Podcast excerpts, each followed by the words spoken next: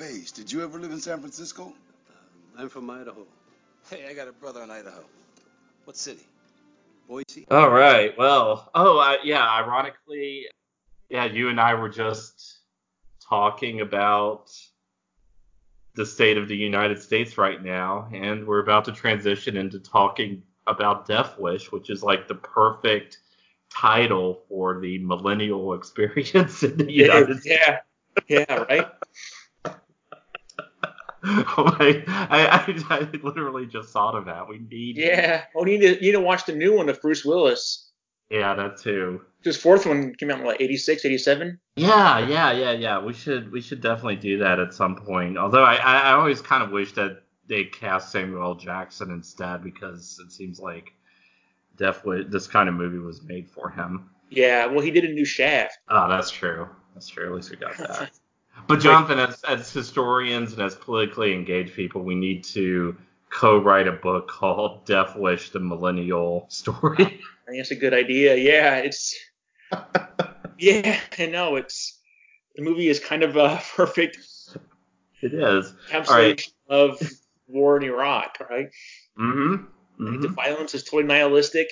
Yeah, you kill some bad guys, but there's no systemic change. If anything, everything is, everything is worse off. But everyone feels powerless to stop it. It's like, well, you know, Paul Kersey's gonna be there. Sometimes you need Paul Kersey. We all hate him, but Well, I am joined again by my good friend Jonathan Root to tackle the next installment in the Death Wish saga, uh, Death Wish 4, The Crackdown, which honestly took me an embarrassingly long time to get because it's the crackdown and the movie is about crack. it is, yeah. Amazing to get these movie subtitles. Did Death Wish 3 have a subtitle? I, I honestly can't don't remember. remember. The fifth one does. Mhm. The fifth one that came out in the mid '90s. Uh, it's not good. Faces of Death. Faces of Death. Yeah, yeah. Yeah, which is a reference to. Was those VHS tapes that floated around? oh, yeah, that too. that's right. That's right. I Yeah, I never saw was. those. That was a bit too much for me. Uh, I saw one. It was uh, Uh-oh. interesting. No. Although it was, it wasn't as bad as you are probably visualizing, but it had. Uh, uh, just like maybe, it was just like coroners stuff, right? Mm hmm yeah, Yeah, yeah. yeah, and like videotape of real accidents. People being murdered or anything. All right, we got to get all the get all the um, Charles Bronson is old jokes out of our system right Yeah, man. I don't know. I I don't know. I like Charles Bronson in these movies. He's all right. Yeah, yeah, I do too. I do too. But He has some good. He has some good line reads. I mean, we both grew up in the same period, so we have all of these. Charles Bronson is too old to be in these movies jokes. The original cast of Star Trek is too old to be in these movies. Yeah. Normally, this is where I would talk about the um, trivia, but there really isn't too much there. What's interesting is that writer Gail Morgan Hickman, uh, and Gail is a male name. It's very old timey that Gail is a gender neutral name, but uh, but the interesting thing about him is he co-wrote the story for The Enforcer, the first Dirty Harry movie uh, Mm. from back in the late 70s. Also did Murphy's Law, did a bunch of other action movies involving vigilantes, uh, which is certainly why Cannon brought him in because I'm sure they wanted to have a more grounded Death Wish movie, which they kind of got. Yeah. And uh, Still, oh yeah, nihilism. yeah, it is. Oh yeah, we'll get there. I mean, especially with the, with that first scene. Oh my god. But um, yeah. the other, the other interesting thing, I honestly didn't know this. I knew about the Enforcer, but uh, Hickman was also a producer for the 90s Flash TV series, and he Oh, worked on really? the episodes. hmm awesome. so there's your DC Universe connection. to watch that show. One year for Halloween, my mom made. I went as Batman, and my brother went as Flash, and she like handmade our suits. Aw. Remember, she she didn't quite get the cowl done in time for me, but I was upset, but I didn't care because I got to walk around with a cape, and that was more. That was a lot cooler than a cowl, I thought. So Yeah, and it would have been more comfortable. I mean, yeah. it Yeah. would have been like choking you or something. Yeah, it still was pretty cool though, walking off the cape. I remember going around corners and I would snap it. That's fantastic. Uh, and the movie was directed by J. Lee Thompson. Um, I honestly don't know how well known he is. I, I didn't know about him before I watched it, um, but he did a bunch of action movies dating back to 1950, most notably Battle for the Planet of the Apes. Um, and he also did for Cannon King Solomon's Mines, which is an Allan Quatermain movie, but is also obviously a knockoff of Indiana Jones. But the one bit of trivia I'm really well, I, I should also mention John P. Ryan, who plays Nathan White, who is from I think one of Jonathan's favorite movies, Class of 1999. Yes, I, yeah, yeah. I looked that up. I like that movie. Yeah, is that the one with Pam Grier, right? Yep. Yeah, yeah, that one's good. Yeah, I, I like those dystopian high school movies. Me too. Yeah, because I so I'm sorry to we can get back we can get to Death Oh no no no! I mean that's I- that's that's, that's what you're here for. Yeah. I I and I know all the problems with this movie, all the problems. But Pretty in Pink, I love that movie. Um, like genuinely enjoy watching it.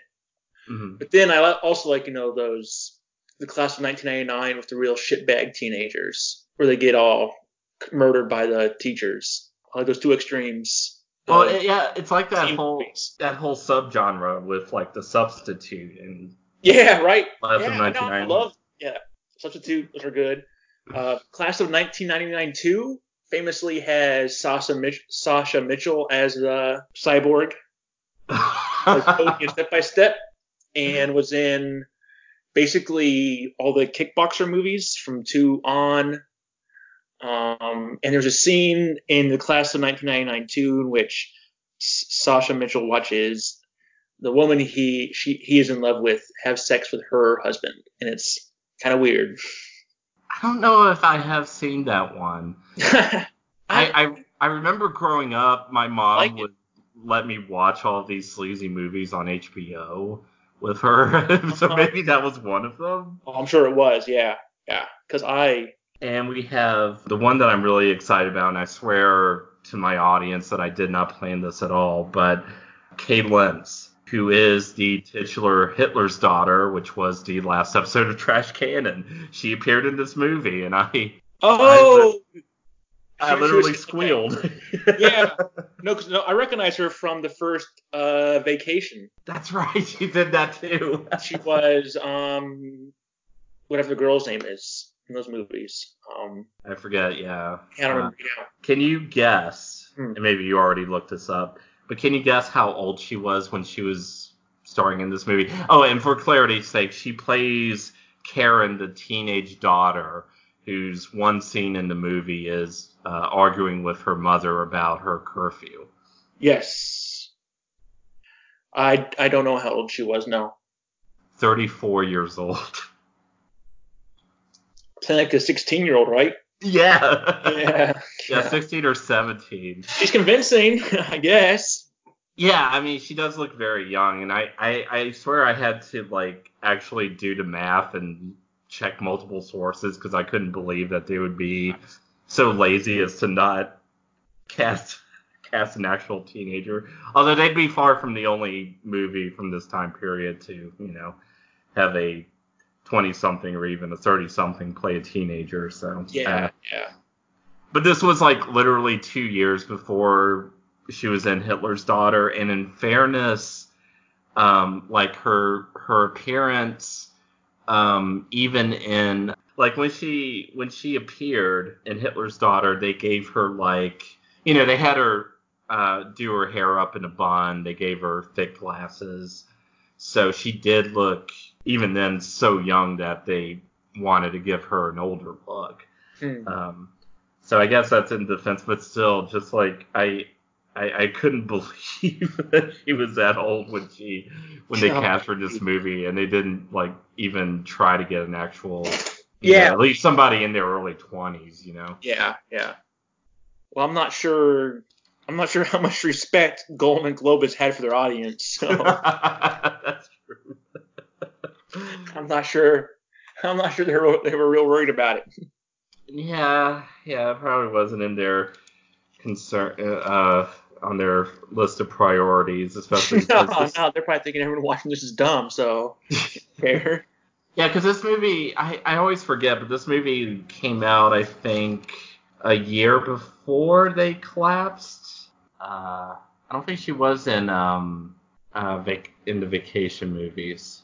She wasn't. Uh, yeah, yeah, I thought. what I else thought was she in? right. Then She was in American Graffiti. No, I thought you were right, but yeah, according to IMDb, she wasn't. She she was in American Graffiti. Um, she, she was Audrey in, in the first vacation. yeah, that's what I thought too. No, she, if you go to IMDb, it's listed. Oh, is it? Yeah, Uh, yeah, she was in. uh Yeah, she was Audrey. um, Yeah. And She was in Christmas Vacation too. Cousin Eddie's Island Adventure. Oh my God, have you seen that? I, I have not. I'm scared to. I, oh, you haven't seen it? I have not seen it. No. I mean, it's got Fred Willard is in it. Can't be that bad. Fred Willard is in it. Eric Idle is in it. Ed Asner. So it can't be that bad, right? so yeah, this movie came out in 1987, the same year as Masters of the Universe. So, um, yeah. So this this was one of the nails in Cannon Films' coffin. I mean, it couldn't have cost that much money, right? Right. Uh, I mean, especially given a scene that we're definitely going to definitely going to talk about. But um, yes. But first, I think we're I think we're dancing around what we have to do, and that's be a couple of guys talking about a scene depicting the brutal rape of a woman, which is how you want to open your movie. Yeah, I don't know if I don't know, man. It's just it's gross. Yeah, for a minute I had to make sure I wasn't watching uh, Death Wish 2 again because it seemed Yeah. like a holdover from that. Um, Yeah, it's gross. It's almost played to be titillating, and I hate it. yeah, because you have a shot of her panties as she's being dragged Yeah. out of the car, and it's yeah. And the whole thing turns out to be a dream, which leads you to suspect that this movie might actually try to do something interesting with the character of Paul Kersey, but um, no, no. Even even though like it's heavy on symbolism, you know, he shoots uh he shoots one of the rapists, and rapist has his face, but you know, it doesn't mean anything. No, it doesn't. No. Probably, probably early on, but um, probably early in an earlier version of the script it did, but um, yeah, Yeah. We'll, we'll get to that. Um, yeah, the Golan-Globus like their movies to be short, so hmm Yeah, because like with Death Wish 3, I have like an alternate plot theory, but uh, um, yeah, so we can just skip over the maximum unpleasantness. And I honestly like to think that we'll that we would ha- have had the same reaction even if we were watching the movie before our current woke era. yeah, no, just normalizes violence, and I hate it.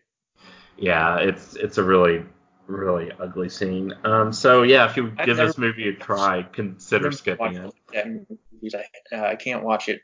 hmm After that completely pointless scene, uh, we find out that Kersey has, even though I don't know, maybe maybe I missed a scene or a line of dialogue, but like apparently Kersey has started up his practice as an architect again, Yeah, e- e- even though everyone at least suspects that he was the vigilante. yeah, right. Yeah, he's back in L.A. in this one. Yeah, I just don't know how that works because it seems like all the cops know that he was the vigilante or they strongly suspect it, but you Yeah. know.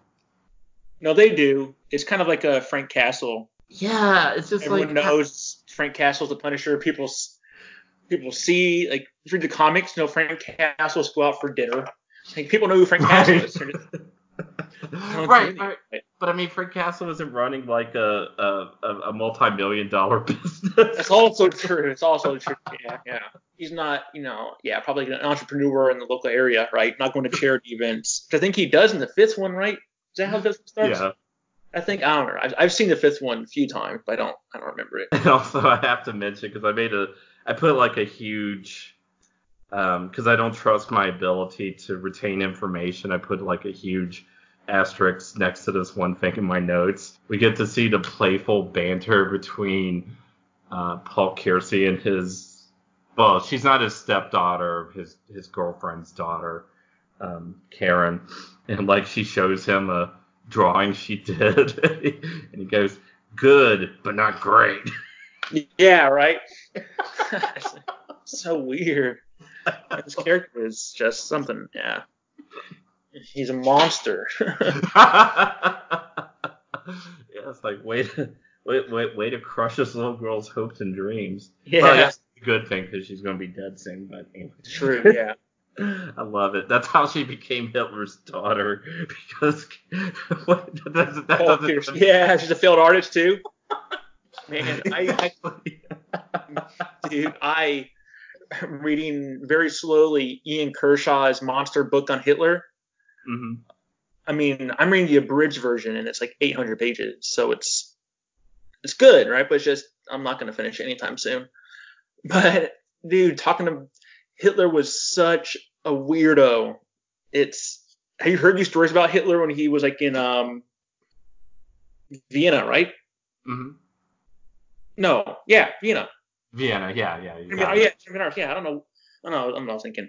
Uh, yeah, I guess women at the opera would go and just like mess with him, like flirt with him because he was such like an awkward, an awkward guy and took opera so seriously, and they knew that they knew that he wanted to have sex with all of them, but he would never do anything. And so they would they would go and just like needle him and mess with him, make him uncomfortable and embarrassed. It's so Until I did that weirdo Hitler's, you know, even the Third Reich, you know, had women just trolling him. well, and the fact that um, what was it like? I, I can't remember the exact number, but the majority of the women he slept with committed suicide or attempted suicide. Yeah, it's all uncomfortable. They're all they're all like what 14. Mm-hmm. Wasn't even niece who killed her who killed her killed Yeah. herself at that age, and he was like infatuated with her. Like we don't know if it was a sexual relationship. I think that's why I read, but still, ugh. Yeah. Well, and, that, and that's how how he was born. His it was like Yeah. his dad, or was it his cousin or his niece? I can't remember. Yeah, I don't, I don't, I don't remember. Yeah, yeah, he was an asshole. Yeah. Fuck him. That's me about Hitler. Jonathan Root's statement. Controversial one. yeah. Hot takes. Speaking of fac- fascist thugs, Paul Kersey has his business reopened in New York, uh, and his girlfriend's name is Karen. Uh, no, that's a stepdaughter's name. Okay, Um, her name is Erica. Erica. That's it. Yeah. Uh, that Erica lady was in a few schlock 80s movies um, that I've seen. I can't remember the names. I have to look it up. But she was in a few kind of corny, violent, a lot of TNA, I think, Oh. movies in the 80s. um, so anyway, so so before when this happens, Paul sees Karen smoking a joint, right? mhm. Okay. He's smoking a joint with her boyfriend. Right. He's at his girlfriend's house. And this is leads to one of the best scenes in the movie. The argument oh, between Karen and her sorry. mother. Um, yeah, you you were kind of right. The actress I was talking about, Kay Lenz, she Yes. wasn't in Vacation, but uh, Dana, the Dana, Dana yeah. Thornton, who who plays the mom, was. Okay. So yeah, I can understand that because like the age is so confusing. The fact that she, I I don't know if she, I think she was like kind of, she might have been. Oh hold on, hold on. Uh, oh my god, I forgot to check this. Is she actually older than the actress playing her teenage daughter? Oh my god, I gotta do the math real quick. Um, so she was born in 1966. So, um, this movie came out 87. So she would wait. Wait, no, that's impossible. Wait. No, Karen was Audrey. in um, Vacation. The mother was in a movie called Strip to Kill, I think. Oh, okay. No, the ages are right. There, there's a there's a pretty big age difference between them. Okay. So the mom, well, there's only there's only like a 13 year difference because the mom was born in 53, and the woman who plays Karen was born in 66. So they're 13 years apart. Okay. Yeah, the mom, Kay Lenz, was in one episode of Lois and Clark. That's pretty sick. Uh, she was in Charles in Charge for an episode. God, poor woman. oh, and she voiced uh, American Maid in The Tick. Yeah, she was in Strip to Kill. Like I said, she was in a movie called House. She was in one episode of MacGyver, which is legitimately awesome. Mm-hmm. So it's like she just did. Okay, but she is playing the daughter, Kay Lenz, right? No, Kay Lenz was the mom.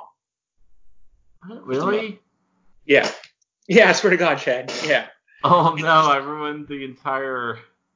Ay vey. I just ruined the entire uh, point I was trying to make. Yeah, no, it yeah, you did. It's all right.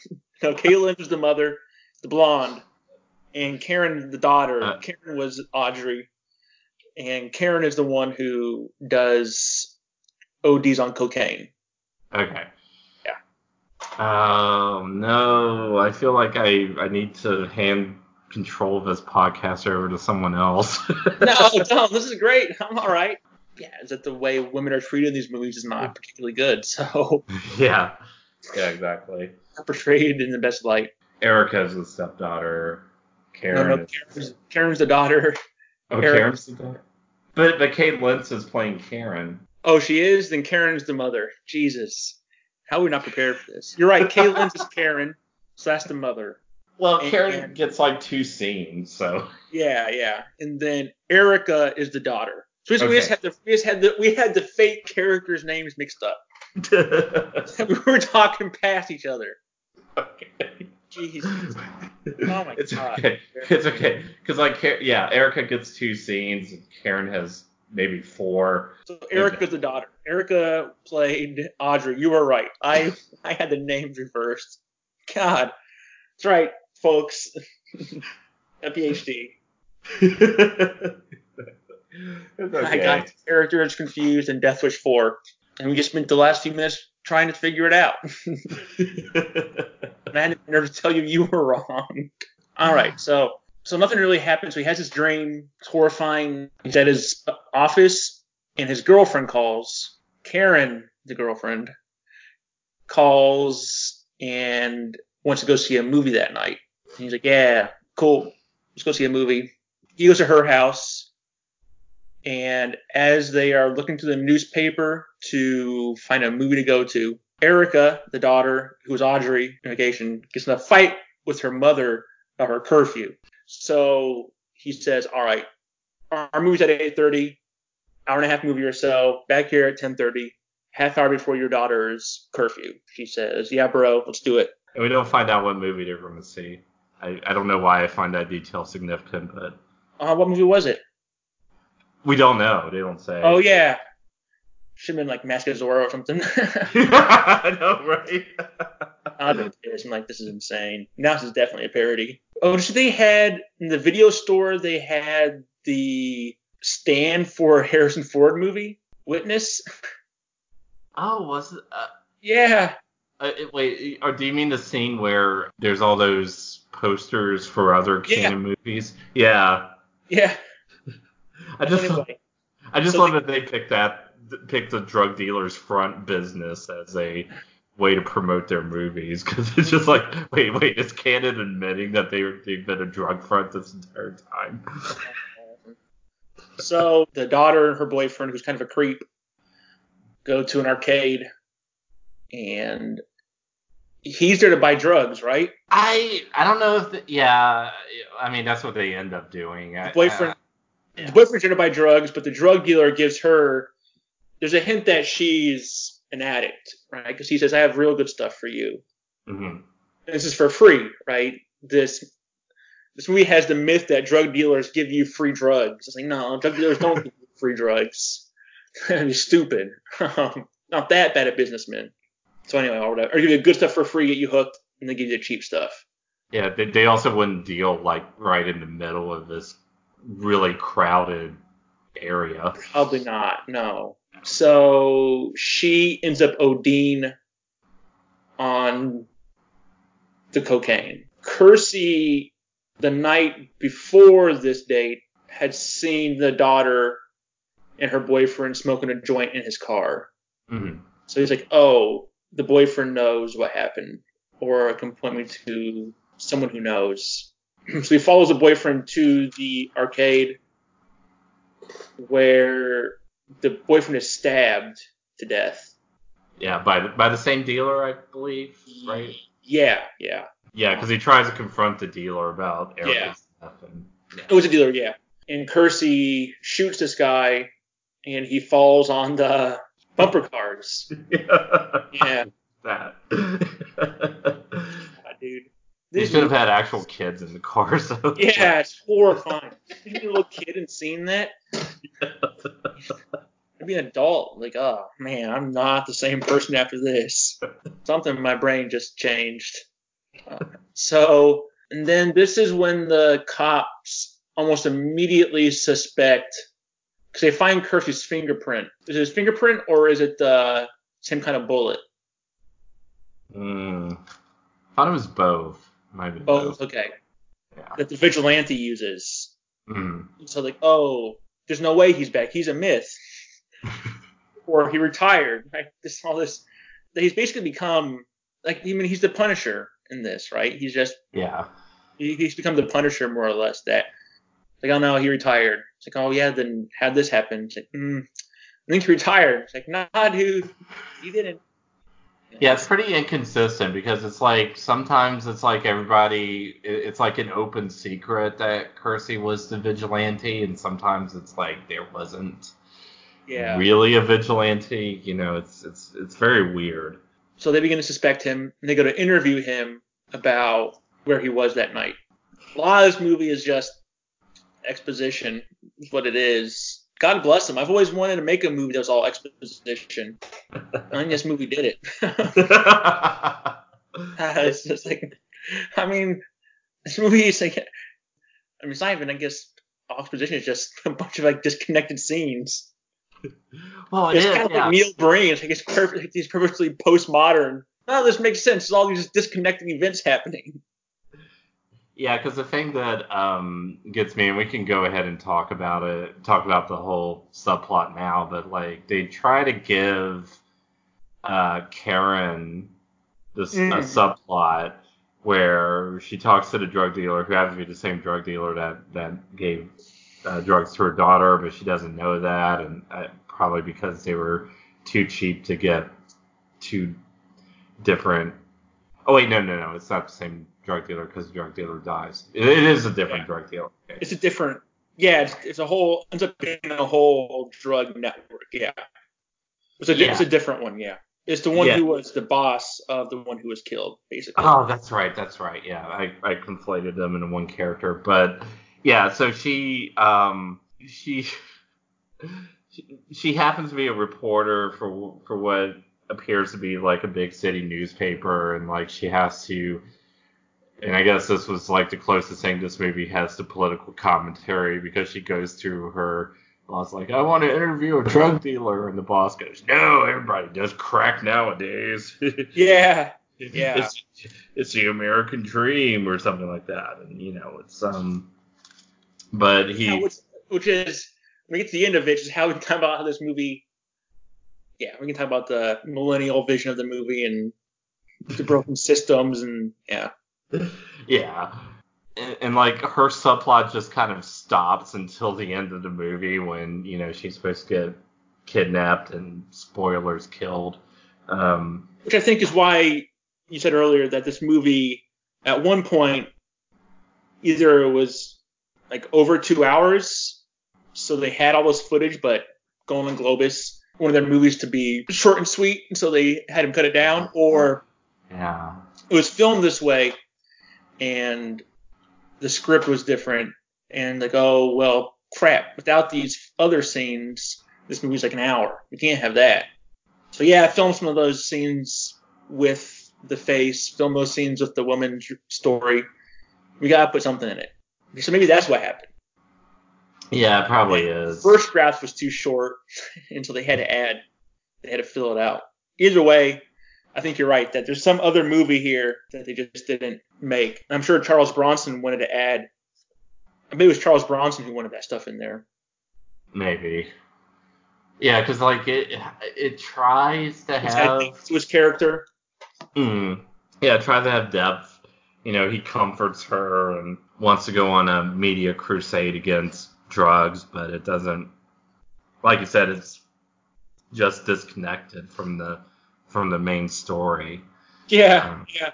Well, because at the end, the reason she ends up at this drug dealer's house is they know who she is. So clearly, in the original cut, this movie, original script, yeah, you're right. Her character had been able to reveal a lot, but she didn't have that final piece. And so the final piece was, hey, come here. Yeah. We'll tell you, or, you know, we heard about you. Come hang out with us. With it. So you're right. There was something else. But Yeah, but but I have to tell you, like in, in whatever the original plan was, I don't want to say that she deserves to die, but she kind of deserves to die just for being so damn stupid. Yeah, well, you know what? like she's the worst reporter ever. Just Yeah. oh. Oh, you. Oh, oh, wow! This uh, this drug dealer who regularly engages in illegal activity wants to meet with me in like a random area, and I think I think this will turn out well. Her kind of white liberal do-goodness, you know. So that's part of the problem. I'm sure she wanted to, you know. I'm sure she was part of a you know good enough white liberal to vote center left, but the center left was still Republican enough to cut social services. She hates the poor, right? But she's like, oh, these poor people doing those drugs, they're all so bad. It's like, man, you help create that systemic racism. So it's, yeah. yeah, exactly. Not a lot of patience for white liberal do-gooders these days, Chad. Nor do I. yeah, she's the worst journalist ever. yeah. Um, no, she yeah she wants to investigate drugs, but her boss says no, but she's, she's gonna do it anyway. Mhm. Then Kersey gets a gets so the cops come to Kersey's. When Kersey gets home, there's a sign on his door saying, "I know who you are," right? Mhm. And it's Yeah. this guy, and he's like, "Oh, oh crap, I figure this. I better go figure this out." Go to this dude's house. He's like, "Hey, leave me a note." He's like, "Yeah, man, I left you a note. I need your help." And he says, "Well, like I'm I'm not a mercenary." And it's like, "Do you know me?" Charles Bronson's like, "I don't know. Should I?" Says his name. He's some kind of tabloid uh news- newspaper owner, right? Yeah, It's a tablet, right? It's not an actual legit newspaper. Yeah, it, but it doesn't affect the plot at all. It's just basically No. he's rich, you know. He's just rich, yeah, yeah. Like he's rich, but he's also scummy. But since he's a newspaper owner, he's a he's an okay kind of scummy. Mhm. Yeah, that he's all right. I can probably trust this guy. He's not. He's like Erik Prince, right? Where if he's not offering you money, he's like, uh, uh no, I'm good.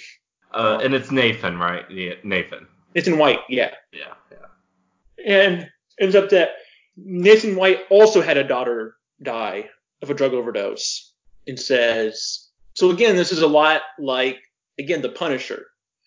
Mhm. someone finds out about Frank Castle's, you know, Frank, you're doing this all wrong.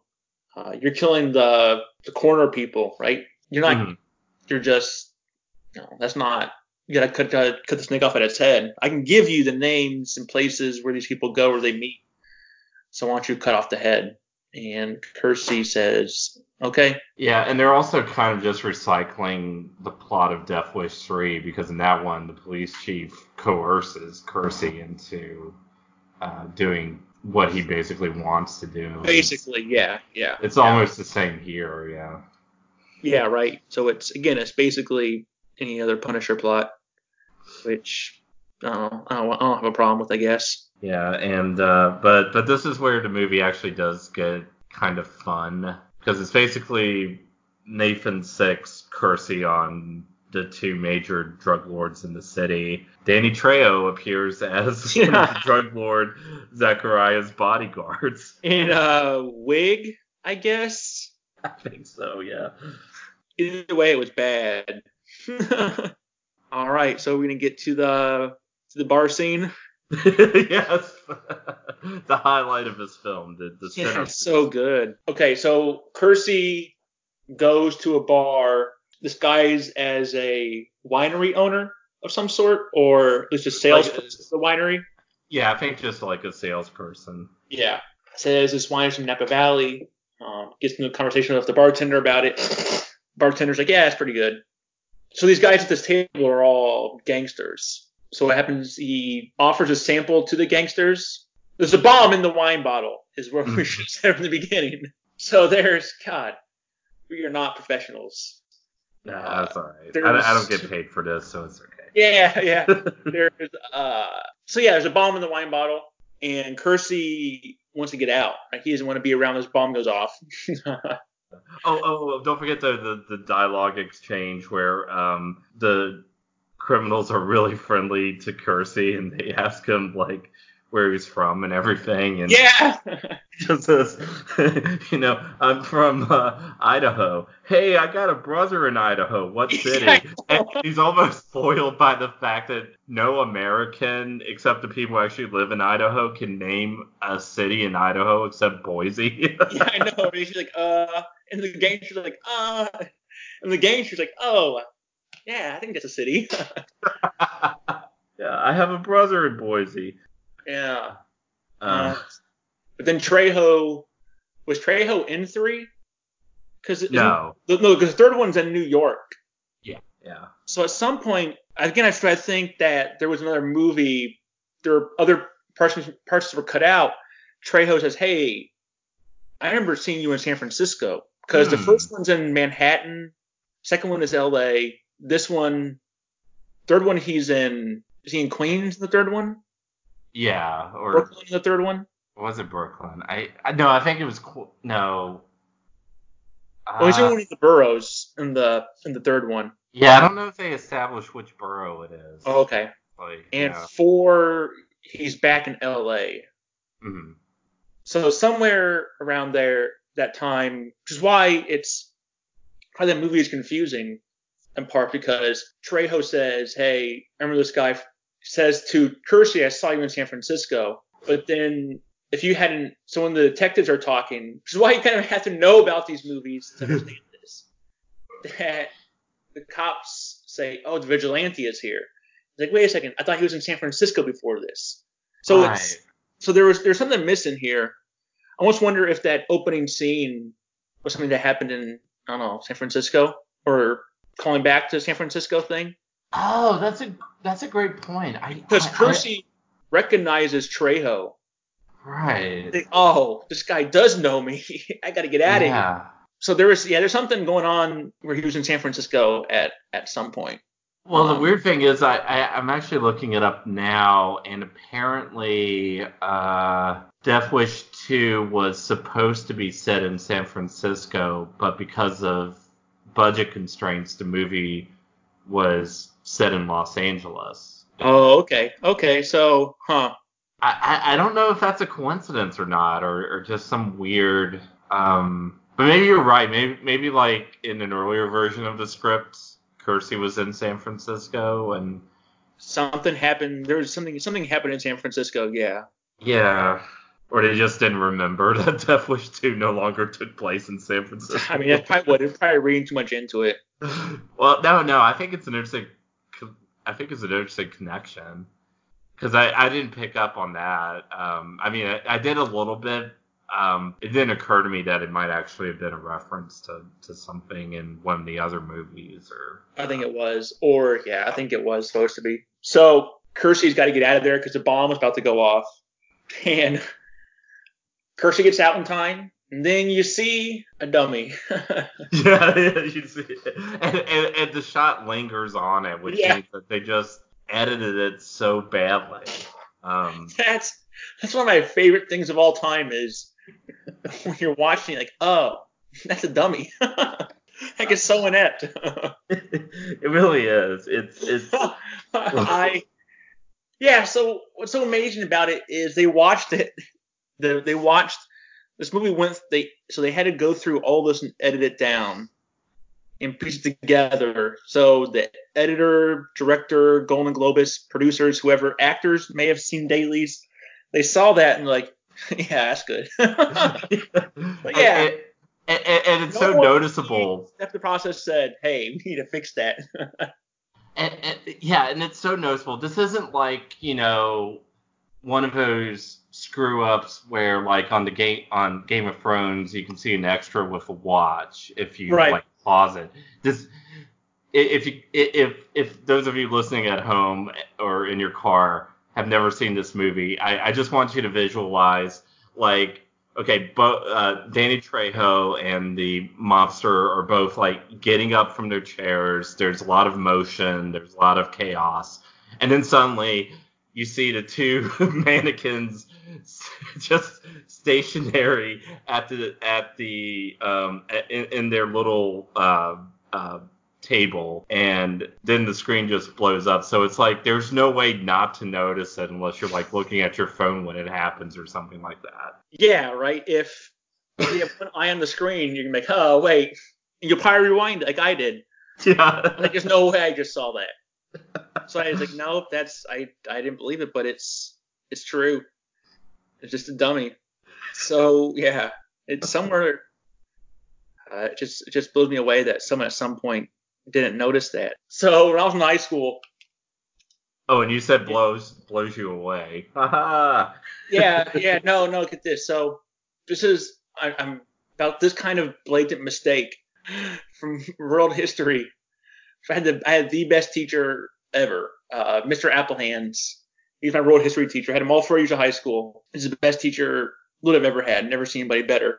I wrote a choose your own adventure story about Uh-huh. the, battle, the Battle of Britain, and I spelled it in the document saying it B R I T A I N, right?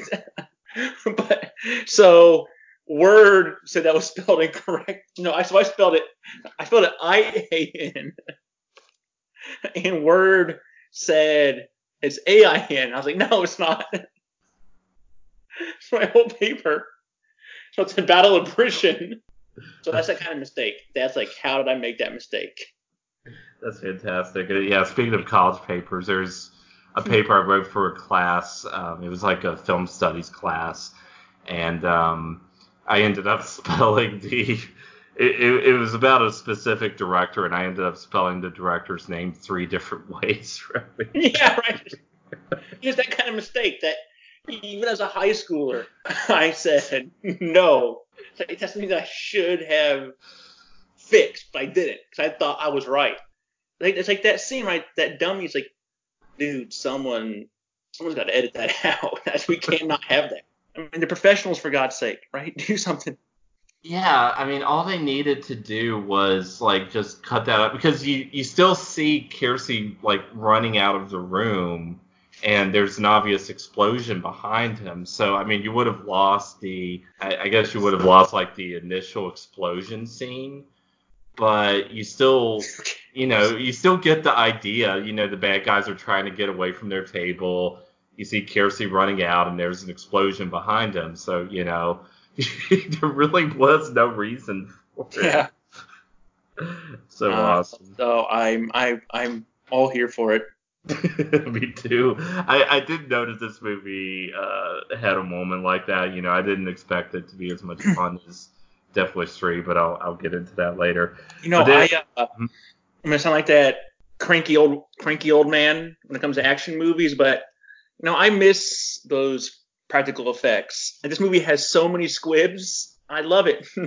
Yeah. the squibs don't look good, but I mean, I don't I don't care. I prefer it to whatever it is they do now, the CG stuff and like the practical effects or something. Like there wasn't there's meant to be an art behind it. It looks dumb, it's bad, but hmm Well, that segues nicely into the next thing where, like, Paul Kersey is actually doing stuff. He's not just standing around and shooting people. Like in Death Wish 3, he infiltrates the penthouse of another gangster and his uh, and his main squeeze, because guess you would say. Yeah, his his goal in this movie seems to be to shed as little blood as possible. hmm Because he throws a guy out the hotel window, right? He wasn't, he didn't intend to do that. So I was confused because some people, like the guy at the video store, just straight up shoots, but other guys, he tried to bug their phone. Yeah, yeah. I wonder if he something else is see again. I don't know. I'm thinking too hard about it. It's all just stuff they wrote and mashed together. But he, he's. I mean, what reason would he have to tap their phone, right? You can't go to the cops and say, "Hey, I tapped these people's phones. Here's the evidence." The cops are gonna be like, "DA's gonna throw that out. The judge isn't gonna listen to that case." Right? Yeah, we are that's- not going to. It is illegal for us, you as a private citizen, you can't tap someone's phone. So this is no good to us. So I don't know what his plan was. Yeah, they um, don't really explain it. I'm guessing it's so that he knows where the shipments are coming in. Oh, It's- that's probably it. Yeah, that's a good point. Yeah. I, I think that's what happens, but but I mean you're right. They don't they don't really explain it, but I mean still it's kind of so his plan was always to just murder them, eventually, right? eventually, but you know he he goes about it in a more clever way, and and you know and and the other thing I like about that sequence uh, where he's in the penthouse is like he's actually in danger, you know, like Yeah. I mean, we, I mean, we know he's not going to die, but I mean, that's that's what makes action movies work. You know, the protect unless it's like some kind of deconstruction or something. Like you know, the main guy isn't going to get killed, but you know, you still have to have that feeling of suspense, that feeling of uh, risk, At some Which- point, yeah, yeah. which Death Wish 3 really didn't have because it was just basically lots of scenes of Paul Kersey just standing on a corner lifting his gun and just like mowing down Yeah. people. Shooting down Um, kids of color. Yeah, shooting down people. Because that's, that's something to talk about. Death Wish Three is that he is ki- he is murdering children in these movies. In the third one, anyway, he is murdering children. Yeah, and, and in this one, I, I mean, they must have been aware of that stuff because in this one, he's killing mostly hardened gangsters. You know? Yeah, which is different in this one, right? That he's going after organized crime rather than just street dealers. hmm yeah, but I kind of want to talk about. I, I I forgot to record this guy's name, but that's okay. But like, I love the the gangster and his girlfriend and their and their um romantic dialogue. Yeah, it's almost like your favorite show, Married of Children. Yeah, it is. Picking at each other. I hate the opera. Why do we gotta go to the opera anyway? I like the opera, all right? They don't even sing in English. At least they could sing in English. How would you know? You don't even speak English. Fuck you and the horse you rode in on. You already did. You came in second. Oh yeah, you came in second. yeah, that's a total like Married of Children joke. it is. But um, but yeah, they're about to go to the opera, and he has to go back because he forgot the tickets. So he he runs into Paul bugging his phone, and like it's actually a really good action sequence. I like, it. Yeah. um like Paul has to you know he can't just shoot the guy he he uses different household things and there's like a couple of points where the guy is really about to overpower him and you know it's really interesting um, Yeah, I mean, Charles Bronson, I thought, in a lot of ways, always made kind of a good action star. mhm. I mean, he's athletic enough. I mean, you can tell he's older in these movies. He doesn't move as fast, but I don't know. I think, I, th- I think Charles Bronson. I like Charles Bronson.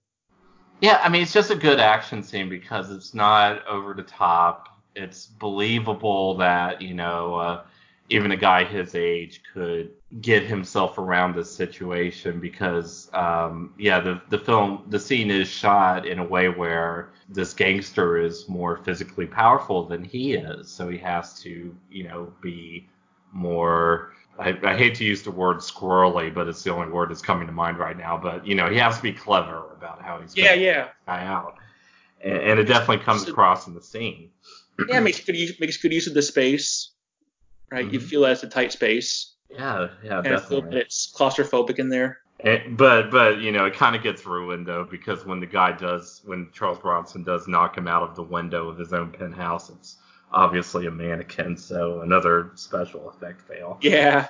Although sadly not as hilarious as No, it's not. It's kind of what I would expect. It's like, Yeah, yeah, it's, it's not. No, the, the the dummies for the explosions are still the best because Yeah. There's no other way you're gonna. This movie didn't have the money for a stuntman to jump out of the building, so it's so yeah. So he. Oh, I don't remember all the. I mean, none of the actual gangsters matter all that much. No, yeah, I think it's right after that scene where he he just basically goes to uh he goes to the warehouse where they're secretly importing the drugs along with um uh seafood. Inside like the tuna, right? Tuna, yeah, yeah, yeah. I think it's tuna. I don't know. I didn't know what to make of the scene because it kind of looks like he's just opening up on random workers, but all the random workers are like trying to fight him. But I can't tell if he's just like if he's like just killing anybody that gets in his way, or if he really is just killing the workers who are probably in on the drug deal. I just think he's killing just the people who probably undoc- undocumented workers. And I'm it's like, oh shit. I am in the wrong place. I bet that's their, their first thought. I was like, oh man, I'm in the wrong place, aren't I? and then they get killed by this fucking lunatic. yeah, but then he stops killing them and he just runs away from them. Yeah, it's not. I don't. Mm. Yeah, this movie kind of falls off the falls uh off to off the rails a bit. Right, Yeah. which is sad to say about Death Wish 4 is that at this point that the movie goes off the rails. They didn't do that earlier. yeah, it reminded me. Oh God, I can't remember the this, is when it stops being, this is when it stops being believable, weirdly enough. yeah, it's the most Death Wish 3 esque part of Death Wish 4. But um, yeah, I can't remember what the movie was. It was like some really bad um, Hong Kong action movie. But like when the when the hero goes to battle the the bad guy, like even the secretary pulls out a gun and tries to and he shoots her dead. It's, it kind of reminded me of that, you know. yeah. well, they told us this, this might happen. We better get those guns. It's like they're probably thinking, hey, it's, yes, it's me or him. So Yeah, uh, I don't want to have to go back to the temp agency. yeah, right. Oh my god. Yeah, if a drug dealer came out for me that kind of work versus working for a temp agency, I'd be like, yeah, I'll come work for you. it, it, it's easy, good work. You just have to worry about a Charles Bronson possibly Right. showing up. hey, job, you know, it's a reason why people hired a temp agency, right? And I'm not a union, and if something happens, like, well, they weren't unionized, kind of game, right? It's just that very, very real possibility of both jobs. I'll, I'll die, and that'll be it. No one will have to suffer any consequences for it. Oh, oh yeah, we forgot we forgot to mention uh, the uh, that one of the cops, uh, Detective Nozaki, Oh yeah, yeah, the Asian guy, yeah. Yeah, who um yeah, I, I I did mention him during my trivia, but um he's played by Korean actor Soon Taek-oh, and of course Hollywood being what it is, uh, he has lots of roles playing Chinese and Japanese people, God. um, including a character, a main character from Mulan. So, uh, but anyway, um, yeah, it's he turns out, and, and this is like one of the opportunities the movie had to be interesting because I thought it would be kind of cool to see, you know, um, Charles Bronson get hunted down by uh, two cops, but of course it turns out that um, Soon Taek-oh is, I mean, um, Detective Nozaki is in is on the take with one of the drug lords yeah. and he goes to assassinate Kersey at his office, but of course, you know, Kersey is able to kill him, and you know, it doesn't really change that much about the plot, except Yeah, no, though the two cops, they're just that was I don't know. I don't know what they're trying to do with those two guys. yeah, yeah, because the other cop doesn't really do anything except towards the end of the movie, and uh, Nozaki just, I, I mean, I guess it sort of puts because Kersey is suspected of killing Nozaki because he did kill Nozaki. Yeah. but it doesn't really make things more difficult for him, and he just keeps doing what he's been doing. so, Yeah, no, it just didn't. I didn't. It's just I don't. Yeah, I, I'm not sure what they were trying to do with that. yeah, I- I Something know, maybe I don't. Maybe I mean I don't know if this movie's trying to say anything about anything. I just think it's. I don't know. It's a weird one. So after, I, I just kind of felt like I had to bring it up because Yeah, no, that's good. easy to overlook because it. But oh yeah, and of course, you know, the only, um, the one corrupt cop in this movie is a minority, which couldn't help but make a note of that. Yeah, right. And there's no, I don't know, no, yeah. It's just, it's poorly done. Even again for this movie, we're this movie's almost over. Like we're an hour over an hour into it, and it gets one of those things that it's an hour into the movie. We're like, no, this doesn't, doesn't really work. Right? It's just how absurd it gets. Yeah, Kersey is able to take it because he he ambushes the. Well, the gangsters are about to attack each other anyway in this big area, and then Kersey shows up to finish them off, and you know it's it's all right, Yeah. but it, it it doesn't get up to the level that the whole penthouse action scene did, though. No, and it's again, I think that the movie, which is why I think we're saying this, is that the movie, say what you will about these movies, but it starts off kind of believable. Mhm, right. So it takes this turn, and it's like, oh man, this is this is this is stupid now, which was stupid from the beginning. yeah, and then uh, well, I guess you want to, I, I guess you want the honor of uh, explaining the movie's big twist. Oh, so the big twist is, so he sets up a shootout by the oil fields, hmm and so all the gangsters are dead. So he takes out this whole organized crime ring.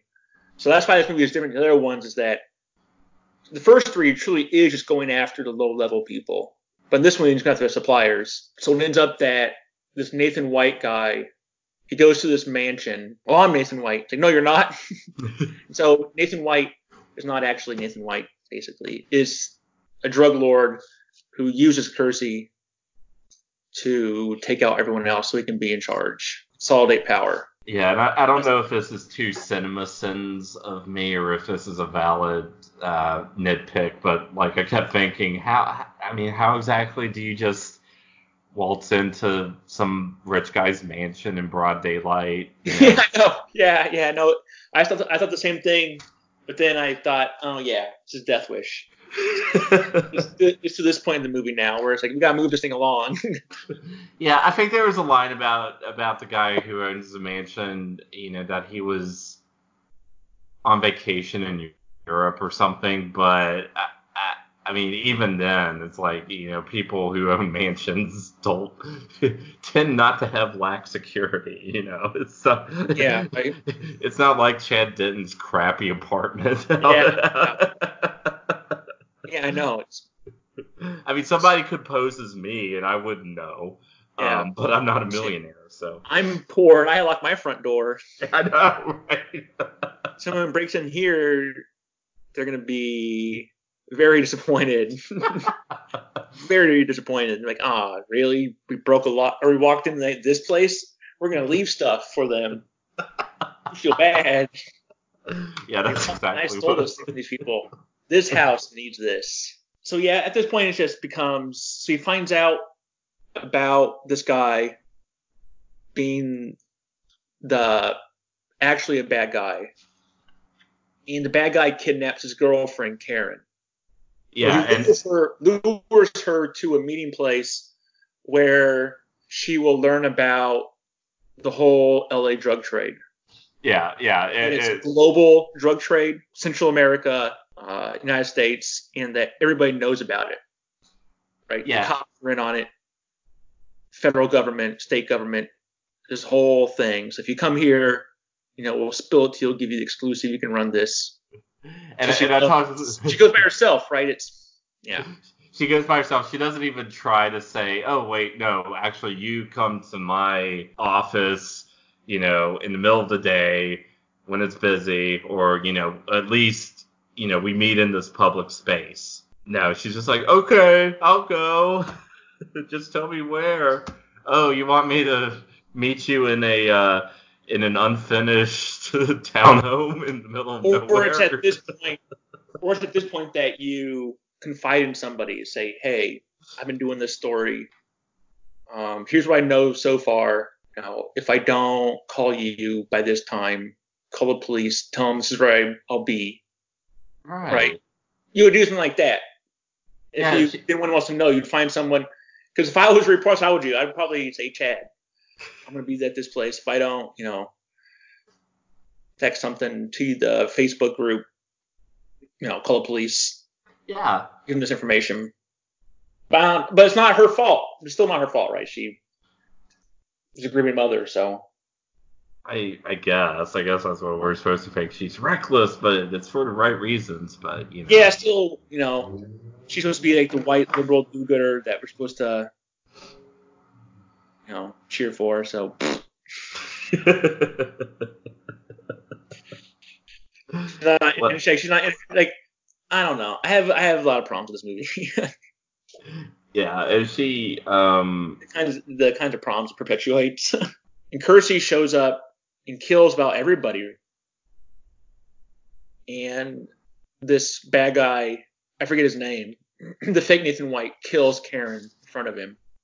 Yeah. Oh, oh, but don't don't forget though that they have a shootout at a at a roller rink, and it's Oh like yeah, the most totally. 80s thing Yeah, ever. right. Yeah. And, and, and Kersey has no problem at all, just like unloading these weapons while a bunch of teenagers are running around terrified. yeah, right. Yeah, all those bullets flying everywhere. like, hey, no, you may think you're a straight shot, but guess what? Bullets, bullets don't always go in a straight line. There's a little thing called physics. Really does. Yeah, so he's he's clipping teenagers, innocent teenagers. right. I mean, it's horrible. It is. It's great and horrible. Well, the reason it's so bad is that the violence. Like, I could see it if the movie was a critique of this kind of thing. Mhm. it's so dumb. I guess not that it even the even the thought that you make it a critique never occurred to these people. Um, No, they're, and, not, they're, not, they're not celebrating this kind of violence either, though. They're Right. just that's why I say it's so nihilistic, right? It's just like, oh yeah, now we're just violence serves no purpose, right? It's not meant to make you laugh.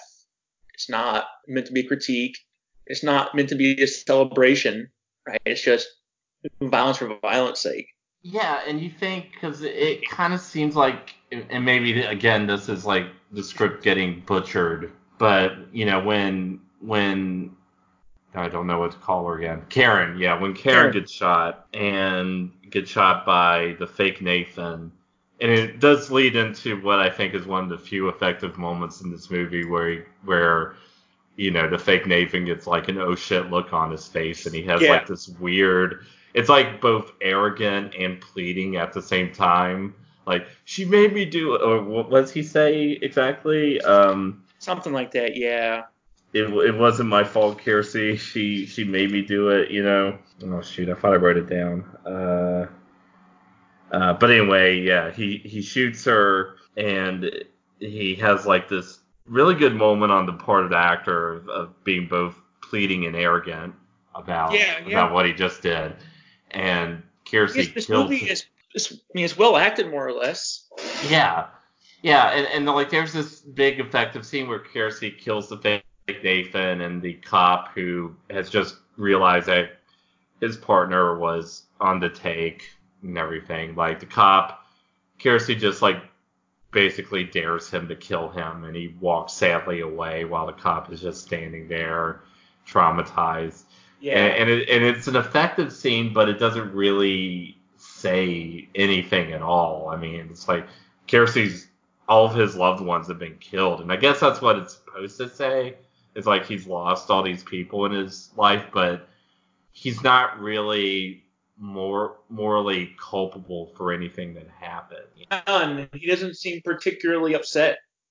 Yeah, yeah. It's like, oh shit, I've had another tragedy in my life, and but it's not really It's It not doesn't really really- tragic either, right? It's just kind of it just happened. yeah, exactly. Happened. Yeah. It's basically it happened. the whole thing, right? He's like, oh yeah, no, that happened. All right.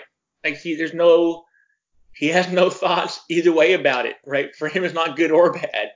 right, and it and it So is a, it's just this, ble- it's so bleak. Yeah, and it's not a consequence of anything he's really done necessarily, you know. Yeah, it's like it is the perfect right wing bullshit movie. Yeah, it doesn't it doesn't go that far because uh it it doesn't offer any kind of moral critique, just like Death Wish 3 did. It, Well, it- Saying is that well, this whole system is broken. mhm. Um, shame on all of you for not doing anything about it. So I'm gonna come in and take care of these people for you that, that you should be taking care of. right, um, exactly. But it doesn't. But then that kind of violence. But then that the Kersey character, his goal is not systemic change. Mhm. Right? It's just to punish, just to kill people. Uh, fucking Right. racist, right? It's what it is. It's, it's racist and it's classist, and everyone around it just says, "Oh yeah, okay, well, that happens sometimes, I guess."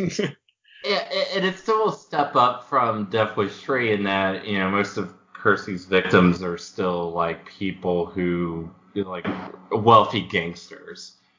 But, you know, he still kills like the street level dealers and there's no questioning of that. Um, yeah, there's this there's this great tweet from someone recently about her experience with the postal service in the United States versus like Canada. mhm. in other countries there's still a healthy infrastructure and their post offices are good right they're efficient they're pleasant places to go Yeah. but in the united states because of neoliberal republican austerity measures those things have been slashed to the bone Mhm. but then they say well the reason they suck is that because it's government that's why it sucks. It's like no no that's not why. It's like yeah it sucks. It's because you gutted it. Yeah, because uh, yeah, 'cause that's like the the whole movie thing. It's just like it's the fault of it, it's the the the violence is the fault of the fact that oh we're we're letting crack in and you know it's like this vague culture issue and not you know something that's related to economics. All it's like the moral failing of all of society in, in tolerating crack, you know, and then letting kids have it. Right, right. But then, it, but then it's saying that the reason these establishments don't work is that it's because it's corrupt government. Mhm. So Mhm. it's saying that you have this broken, awful society, but the reason the people you we should be trusting, which is the government, to take care of this, they can't be trusted because government is inherently incompetent and inefficient and Yeah. corrupt, which is not Yeah. true. Uh, Yeah, just just like the cop. So you know. it's then like, Mhm. oh, this is so inherently corrupt that you can't trust government. Mhm. So let's just privatize all this. But then the privatization is like, ah, that's right. This is what we have to. This is the way to deal with it, right? Is this vigilante violence, and it's Mhm. just this awful. Yeah, so that's what that's my thoughts on the movie. If that makes any sense. Yeah, yeah, because it's like the two cop characters, one's just ineffective and one's, you know, flat out corrupt. yeah, yeah, Because yeah, because I was honestly my, because I kind of did the same thing that I did with Death Wish 3 to speculate what if this movie actually did what it kind of seems to set up to do. I don't, uh, um, I'm pretty sure that Death Wish 3 was dumbed down from an earlier draft. I'm not so sure about this movie, but I kept thinking like, you know, what if Nathan White was the real Nathan White and he it was just that, you know, he escalated things with Kersey. He said, All right, you took out the drug lords, now I want you to go kill this judge who goes soft on drug offenders. right. And Uh, I think this, I think this movie, I think this movie told the story it wanted to, and it did it effectively. Uh, I think that I don't think it was ever meant to be any sort of, um, I don't know, I guess sincere take on the violence of the cities and drugs in relationship to gutted social services. I think the movie was meant to meant to perpetuate the idea that these social or the government institutions are inherently corrupt and inefficient, so we got to get rid of them. And and it's not it's not any kind of systemic failure. It's a failure of the morality of our culture that's, Yeah, that's causing yeah. all of this. Yeah, Yeah. it's it's it's, it's a right wing nonsense. It told the story it wanted to, and it did it effectively, right? Mhm. And, and yeah, that's that's sort of the interesting thing about Death Wish 4. It's like on one level, it is a better movie than Death Wish 3 because it has better action scenes. I mean, there's But, yeah, like better acting. I think Charles Yeah, Bronson. oh, yeah, yeah. bad in three. Yeah, yeah, he was just worn out in three, and I think I think that that's probably why this is like a more serious movie than three was. It probably was to get Charles Bronson to agree to do do it, um, because I think he he, was he wanted to do rewrites and all that. So I did see that. yeah, but yeah, it's still like the same thing. It's like you know, I just kept thinking we're four movies in, and you're not even going to do anything interesting with the basic premise still. Yeah, no, it's it works as so I saw a review from the LA Times and they described it as like a comic book. So you Mm, could you could like close your eyes, open them again, and see the narrative bubbles. yeah. it's totally I mean the sentences are those quick, snappy stuff you get in comic books, right? There's not a lot of monologue or long dialogue in these movies. Um, it's just these very quick sentences. It's a scene, scene, scene, scene, scene, scene, scene, scene, scene, scene. Just these like scenes just put together the way you know a comic book is. A poorly done comic book, but That, that that's interesting that you pointed out because one thing I had in my notes was like I compared watching this movie to watching someone else play a video game. You know. Yeah, right, yeah, yeah. It's going to you. You just get you just get bits and pieces of the story, and you're like, ah. So everybody, you'll look at it like, oh yeah, I'm kind of interested in this now. exactly. Um, so I guess uh, where where would you put um, uh, Death Wish 4 on the trash cannon? Um, you a question. Honestly, I wouldn't rank it as high on the trashiness as like Death Wish three Yeah. Yeah. or even five. Mm-hmm. five is Oh. real trashy. So it's not as trashy as uh, as three, but it I think it still deserves to be up there because it's still the same, just like Golan-Globus schlock. Like it was Mhm. cheap to make, I bet. And those ideas because they were still working on that old system, the, you know, like the old B movie system, right? We just churn out tons of cheap stuff to, to fund your big movie. hmm Um, and so it's probably one of those medium tier Golan-Globus movies that they threw some money in. Did Charles Bronson? That sounds about about right. Yeah, I would put it on there. I think it's interesting because it's simultaneously a better and worse movie than Death Wish 3, and that it's not as much fun as Death Wish 3, but Mm-hmm. it manages to have enough trashy qualities like the infamous exploding bar scene. And, Yeah, right. Yeah, yeah. um, as well as like the bits and pieces of a genuinely decent action movie that you know it's still worth watching. Um, Yeah. No, I like it. Yeah, it's worth watching for sure. yeah, yeah, I definitely agree. All right, well, um, where can uh, everyone find you at, Jonathan? I'm at my I'm on Twitter.